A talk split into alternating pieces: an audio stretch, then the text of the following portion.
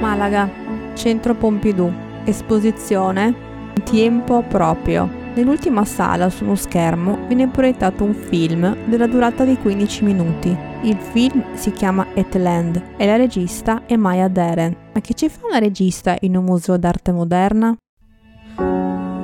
ABC è il podcast per chi ha i piedi sulle nuvole e la testa sulle spalle. Racconta riflessioni, incontri e scoperte di una donna, un artista e un arteterapeuta ancora in viaggio.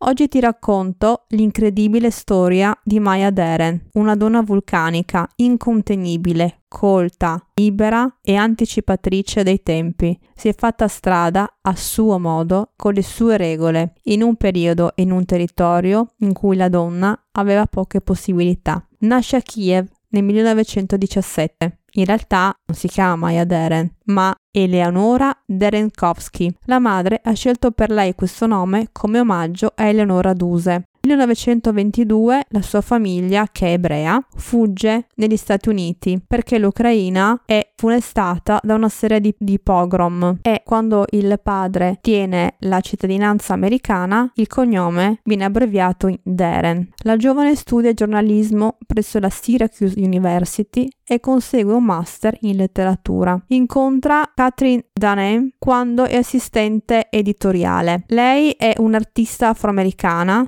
affermata danzatrice a Broadway e studiosa di antropologia. E introduce Eleonora alla cultura ritualistica, alla danza e alla musica africane. Con la coreografa Eleonora parte per una tournée negli Stati Uniti nel 1941 e approda a Los Angeles. Qui avviene la magia perché incontra il cinema. Finalmente trova il suo medium artistico, quello che lei definisce il guanto perfetto. Alla morte improvvisa e prematura del padre, Eleonora riceve in eredità una piccola somma di denaro e lei acquista una Bolex 16 mm di seconda mano e gira il suo primo film, il 1943. L'anno prima si sposa con un cineasta cecoslovacco, Alexander Hamid. Lui conosce bene la tradizione documentaristica britannica, ma anche l'avanguardia cinematografica sovietica ed europea, avendo praticato e scritto di cinema sperimentale. Quindi insieme fanno un film. Per firmare il suo primo film, Eleonora però assume un altro nome, Maya, che significa illusione. È il nome di una divinità indù buddista venerata in molti paesi asiatici ed è anche definita madre della creazione e universo materiale. Puoi trovare i suoi film facilmente su YouTube e a mio avviso sono universali, innanzitutto perché sono solo visivi, quindi non c'è bisogno di nessuna traduzione linguistica. Prima che tu li veda, mi piacerebbe fornirti degli interessanti spunti sulla sua concezione del cinema, perché sono totalmente diversi da ciò che siamo abituati a vedere. Quindi uso le sue parole per farti capire la differenza. Nella maggior parte dei film la cinepresa è stata usata non per creare in sé, ma per registrare ciò che era già stato creato o dalla natura o dalla letteratura, dal teatro o da un'altra delle forme artistiche. Creare piuttosto che registrare è stata la mia prima preoccupazione sgancia il cinema da quello che viene definito storytelling. Quindi il focus non è più il racconto di storie, è il cinema. Ciò che preme la cineasta è la libertà di sperimentare e l'indipendenza del processo creativo e dell'artista. Il suo è un cinema senza le costruzioni dell'industria, è realizzato con lo stesso budget che Hollywood usa per i rossetti. Quindi lei usa una cinepresa leggera, il corpo, Maya Deren usa sia la danza che i movimenti del corpo, ma anche il corpo del regista. Può muoversi facilmente, adattandosi alle condizioni della location ed esplorare lo spazio in modo dinamico, Ciò che è importante per Maya Deren è la forma, la composizione formale, perché è questa che dà significato al film. In particolare il rituale diventa il principio formale che consente di liberare il cinema dalle costrizioni realistiche dei documentari e da quelle drammaturgiche Hollywood e lo fa grazie a uno studio pianificato delle inquadrature e un uso sapiente delle tecniche che lo strumento offre, come ad esempio slow motion, fermo immagine, il negativo. Questi effetti sono usati non per stupire, per trasformare in modo creativo la realtà, per trascendere le nozioni convenzionali dello spazio e del tempo. Infatti Maya è contro il cinema di improvvisazione. Un film, in ogni suo dettaglio, deve essere pianificato. Per farti capire che cosa lei intenda, ti descrivo una sequenza del film Etland presente al museo a Malaga. In una stessa sequenza c'è lei in una spiaggia che sale su un tronco. Quando arriva alla fine del tronco, in realtà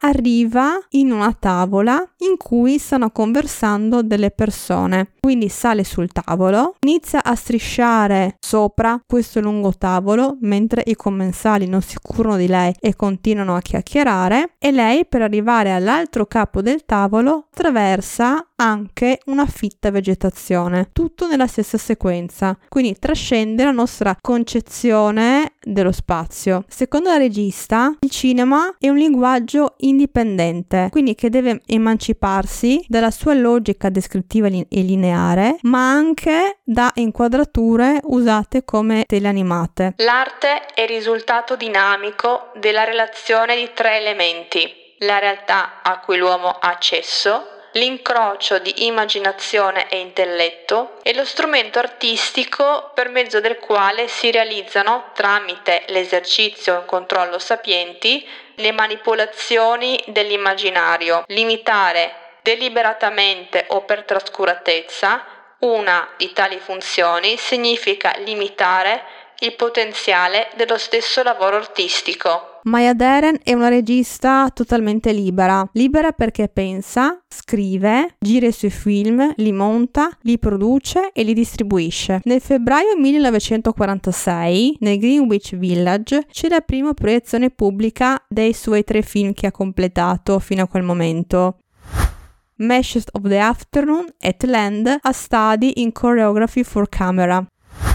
Il titolo per questa rassegna che lei sceglie è Tre film abbandonati. Il titolo è ispirato da una frase di Paul Valery. Un'opera d'arte non è mai completata, ma semplicemente abbandonata. La fatica, la forma raggiunta, ispirata e intelligente, è una singola continuità, un'opera in divenire che viene finalmente interrotta quando finisce la coscienza dinamica che riflette e la sua personalità e le proiezioni convincono il pubblico che fare cinema è un'arte. Per questo ho trovato un suo film in un museo d'arte moderna. Il suo modo di fare cinema è una forma d'arte visiva che crea nuove realtà e queste nuove realtà non possono prescindere dalla ricerca. Non si può scindere l'arte con la ricerca, con un'indagine coerente del processo cinematografico che parte dall'esperienza personale, ma lei respinge per le sue produzioni qualunque interpretazione autobiografica. È un'interezza creata dagli elementi della realtà,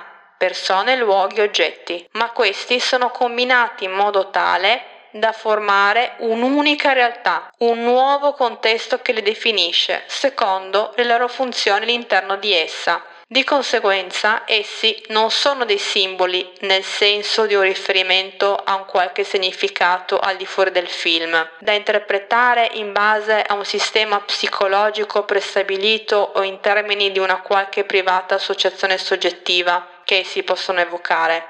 Essi sono immagini il cui valore e significato sono definiti e confinati alla loro vera funzione nel contesto del film come un tutt'uno.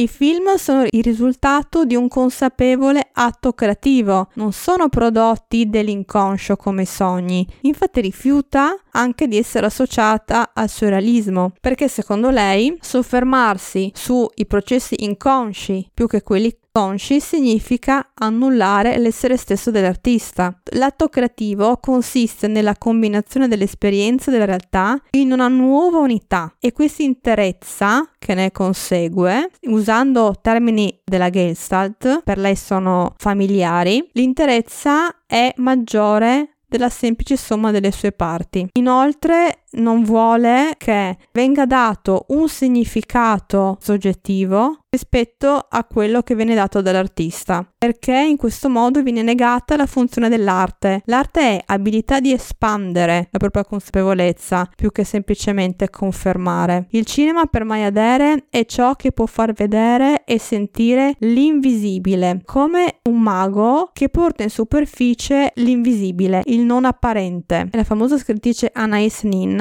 partecipa al film Ritual in Transfigured Time e contesta sta nei suoi diari il fatto che Maya Deren strema gli attori per liberare dai cliché pose personali. Il film finito viene aspramente criticato dalla scrittrice, accusando la regista di aver cancellato la personalità degli interpreti e chiede che le parti in cui lei compare vengano rimosse, ma ciò che otterrà sarà una eliminazione del suo nome tra i titoli di testa. Anni dopo però torna sui suoi passi ammettendo che il film era più importante delle singole individualità. L'intento di questa depersonalizzazione che ha fatto Maya Deren non è la distruzione dell'individuo, ma ha volontà di estenderlo oltre alla sua dimensione individuale. Maya Deren eh, fa anche una similitudine tra poesia e cinema sperimentale che fa lei, utilizzando il concetto di verticale e orizzontale, perché l'attenzione deve essere rivolta non al cosa succede, ma sul come. La poesia è strutturata in maniera verticale per suscitare emozioni in chi ascolta o in chi legge una poesia. La poesia crea forme visive e uditive di qualcosa di invisibile, che è la sensazione, l'emozione o il contenuto metafisico. Può anche esistere al suo interno l'azione, ma il suo sviluppo ha un andamento che chiamerei verticale, diversamente dallo sviluppo in senso orizzontale del dramma che passa all'interno di una situazione da un sentimento a un altro. Nello sviluppo orizzontale della narrazione, la logica è quella delle azioni. Nello sviluppo verticale è la logica di un'emozione o di un'idea che funge da fulcro e attrae a sé le immagini più disparate in virtù anche del montaggio, lei associa il cinema come un mezzo naturalmente incline all'espressione poetica. I suoi film sono corti perché è difficile mantenere certa intensità per un lungo periodo di tempo e per questo è comparabile ad una poesia. Ciò che conta per l'autrice è la creatività nelle inquadrature e nel montaggio, una creatività che non deve essere mai autoreferenziale, ma volta a trasferire nelle immagini immagini, un certo tipo di esperienza e una certa emozione. Dopo aver visto alcuni film di Maya Deren, l'emozione viene anche trasmessa a chi guarda i suoi film. Il tipo di montaggio ha proprio questa caratteristica. Nel libro antropologico che ha scritto, I Cavalieri Divini del Voodoo, fornisce una simpatica descrizione della condizione dell'artista. Compresi interamente solo dopo il mio primo ritorno negli Stati Uniti, compresi allora pienamente e per la prima volta una situazione alla quale ero diventata insensibile e indifferente, che in una civiltà moderna gli artisti costituiscono un gruppo etnico, soggetto al medesimo trattamento riservato agli indigeni. Anche noi siamo esibiti come curiosità turistiche il lunedì, esaltati come cultura il martedì, denunciati come immorali e morbosi il mercoledì, riabilitati per uno studio scientifico il giovedì, festeggiati per qualche oscura ragione stilistica il venerdì, dimenticati il sabato e rivisitati come numeri d'attrazione la domenica. Maya Dere muore a 44 anni nel 1961 di emorragia cerebrale causata da malnutrizione, probabilmente dovuta all'effetto collaterale anoressizzante dell'abuso di anfetamina. Prima di congedarti con le parole del regista, ti consiglio la lettura della biografia italiana che si chiama Sulle tracce di Maya Deren, il cinema come progetto e avventura di Anita Trivelli, docente all'Università di Pescara. Sara, perché ci sarebbe ancora tanto da dire sulla sua vita, sui suoi film e sui suoi saggi sul cinema. Io spero solo di aver sollecitato la tua curiosità e averti fatto conoscere un artista e una donna straordinaria. Quindi ti congedo con le sue parole. Al tempo del mio primo viaggio ad Haiti, nessun film era stato fatto su quelle cerimonie.